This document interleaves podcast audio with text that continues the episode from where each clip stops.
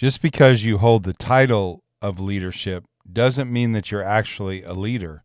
A leader is one that people are following. We'll talk about that today on a daily Bible study with Pastor Mark.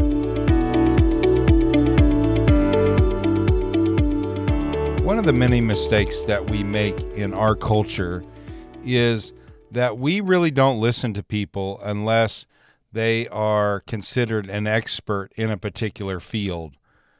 So we value tremendously someone's knowledge rather than the wisdom of an individual. You know, there are people who don't have a lot of knowledge per se, but they have a lot of common sense. So you can have all these facts memorized and know all this information, but how does it translate into practical application in our life? And that's why I believe that the Bible always encourages us to pursue wisdom, pursue wisdom. Should you get degrees? Of course you should. Should you work hard and learn as much as you can? Yes. I'm not diminishing any of that. I'm just saying what does it profit you if you know all these facts but you but you don't make common sense decisions?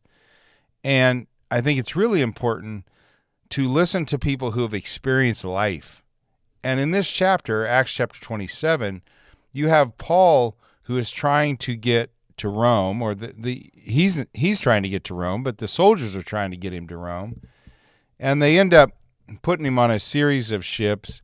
He ends up in in a position where they want to try to make a trip that's real risky, and it could go well, but the weather could change, and they could end up losing the ship. And so Paul who is a prisoner, speaks up and says, I don't think this is a good move.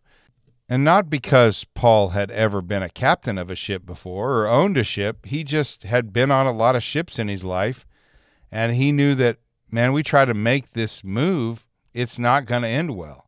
So rather than just sitting passively by, he speaks up and he tells him, Look, I, I think this is this is inadvisable. He says in verse 10, Sir, I perceive that the voyage will be with injury and much loss, not only of the cargo and the ship, but also of our lives.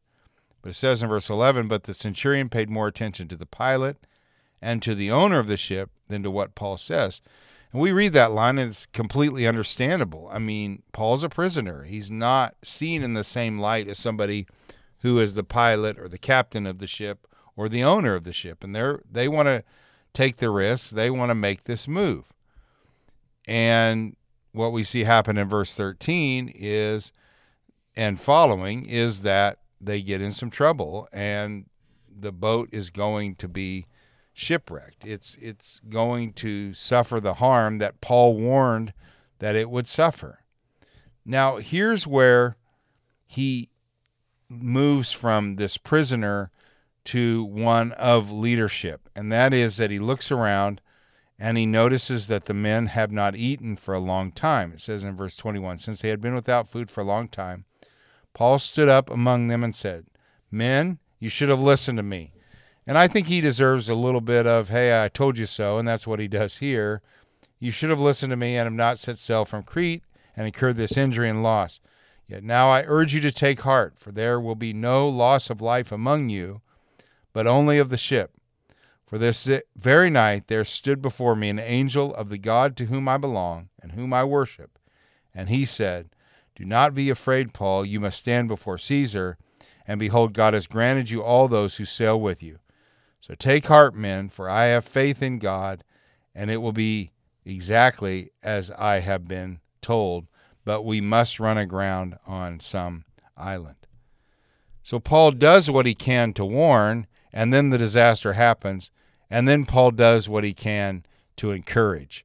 And I think that that is a great example for us to follow.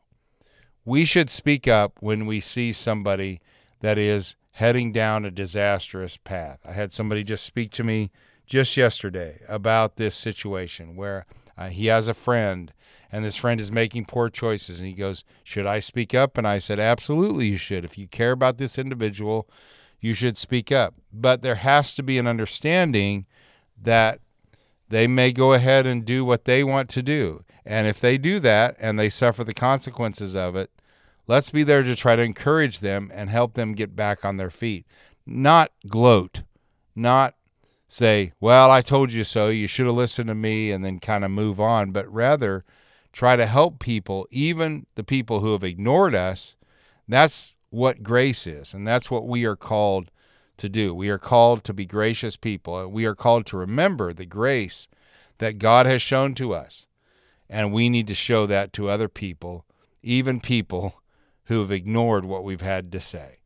So, Jesus, would you help us to be like Paul in this situation, who speaks up and then, even if people ignored his counsel, ignored his advice, he still tried to encourage them and help them after their mistakes. Help us to be the same way. Help us to be encouragers and not people who pile on, but help people in their journey. We pray this in your name, Jesus. Amen.